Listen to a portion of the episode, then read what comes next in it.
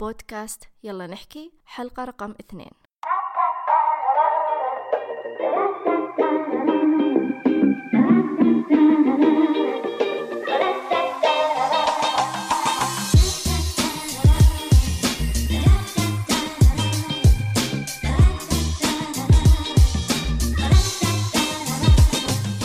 أهلا فيكم.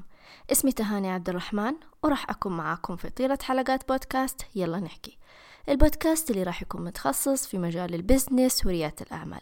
بداية أحب أشكر من القلب كل شخص استمع للحلقة السابقة سواء كان عن طريق ال SoundCloud أو ال iTunes. وسعدت جدا بكل الردود الرائعة اللي سمعتها منكم. يلا نحكي وهذه المرة عن كتاب ابتكار نموذج العمل التجاري. الكتاب الذي يعتبر دليل لأصحاب المشاريع الناشئة لأنه يشرح لك بالتفصيل أساسيات بناء وتطوير نموذج العمل التجاري أو ما يعرف باسم Business Model Canvas. هذا النموذج سوف يكون مساعد لك في بداية المشروع ويشرح لك أساسيات مهمة لكيف سوف يشتغل مشروعك التجاري. في البداية رح نتكلم عن تعريف نموذج العمل التجاري. وهو بكل بساطة الأسلوب الذي تتبعه المنشأة لخلق قيمة ما وحل مشكلة في السوق. لهذا عندما تم إنشاء نموذج العمل التجاري تم الحرص على أن يكون هذا النموذج بسيط وسهل في الوصف والنقاش ويستوعبه كل إنسان مع الحرص على عدم المبالغة في تبسيط الطرق المعقدة التي تدار بها الشركات. ومن الأشياء المثيرة للاهتمام أنه تم تطبيق هذا النموذج على مستوى العالم وهو الآن قيد الاستخدام الفعلي في شركات كبيرة مثل آي بي إم وأريكسون وغيرها الكثير.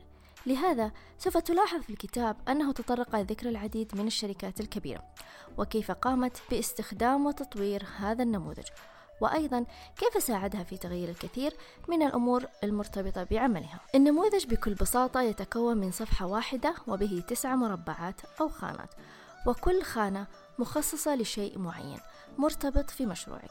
سوف أذكرها لكم سريعا. بعدها سوف أستعرضها بالتفصيل. خانة خانة. الخانات بالترتيب هي كالتالي واحد شرائح العملاء. اثنين القيم المقترحة. ثلاثة القنوات.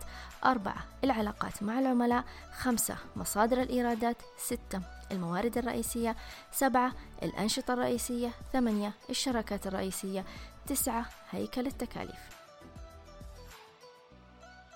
نأتي الآن لأول خانة في النموذج وهي شرائح العملاء ويقصد بها هنا هي الشريحة التي سوف تستهدفها في مشروعك هل هم أفراد أم شركات؟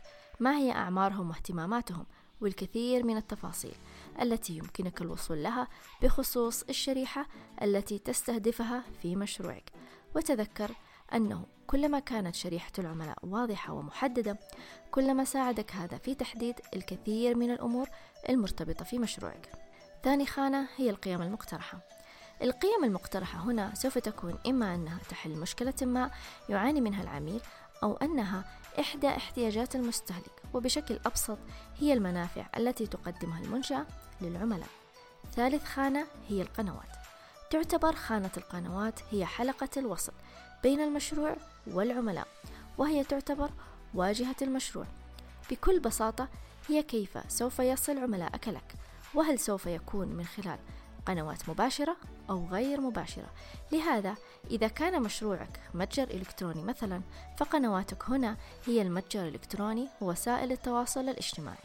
رابع خانة العلاقة مع العملاء. في هذه الخانة سوف تحتاج أن تحدد شكل العلاقة التي سوف يبنيها مشروعك مع العملاء.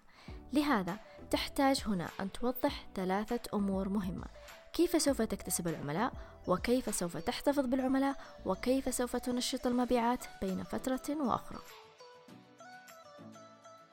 خامس خانة مصادر الإيرادات. هنا سوف تحدد من أين سوف تحصل على المبالغ المالية في مشروعك وما هي الطريقة التي سوف تتبعها لتجعل مشروعك يحصل على إيرادات لتشغل بها المشروع.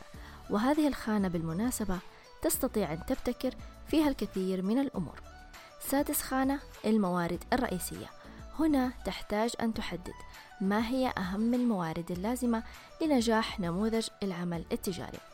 قد تكون هذه الأصول مادية أو مالية أو فكرية أو حتى بشرية ويمكن أن تكون أيضا الموارد مملوكة للمنشأة أو مستأجرة. سابع خانة الأنشطة الرئيسية ويقصد بها هنا ما هي أهم الأعمال التي ينبغي لمشروعك القيام بها لإنجاح نموذج العمل التجاري الخاص بك. وخذ في الاعتبار أن الأنشطة الرئيسية تختلف حسب نوع المشروع. فمثلا شركة مايكروسوفت أنشطتها الرئيسية تشمل تطوير البرامج.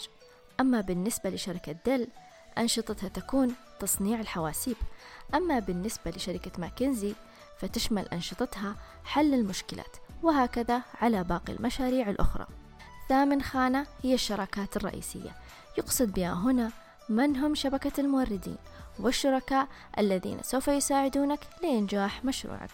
الشراكات هذه ممكن تكون تحالفات استراتيجية تعاون أو قد تكون مشاريع مشتركة بين منشأة وأخرى. تاسع خانة وأخيرا هيكل التكاليف وهي جميع التكاليف الناتجة عن تشغيل مشروعك. هل هي تكاليف ثابتة أو متغيرة سنوية أو شهرية وغيرها الكثير من تصنيفات التكاليف؟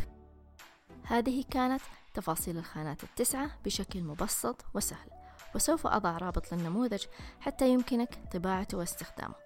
وبالمناسبة النموذج يأتي بلغتين منه اللغة العربية والإنجليزية. أنصحك أنه عندما تقوم بتعبئة هذا النموذج أن تستخدم أوراق الملاحظات اللاصقة حتى يمكنك تعديل وتطوير النموذج فيما بعد. وأيضا هذا النموذج يعتبر طريقة مفيدة لشرح فكرة المشروع وكيف سوف يعمل المشروع بالضبط لأي شخص سواء كان هذا الشرح لفريق العمل أو حتى لمستثمر مستقبلي. وتذكر أنك إذا استطعت ابتكار نموذج أعمال ناجح لمشروعك التجاري سوف تخرج بمشروع واضح القواعد والأساسيات. وفي النهاية أتمنى للجميع مشاريع ناجحة ويومكم سعيد.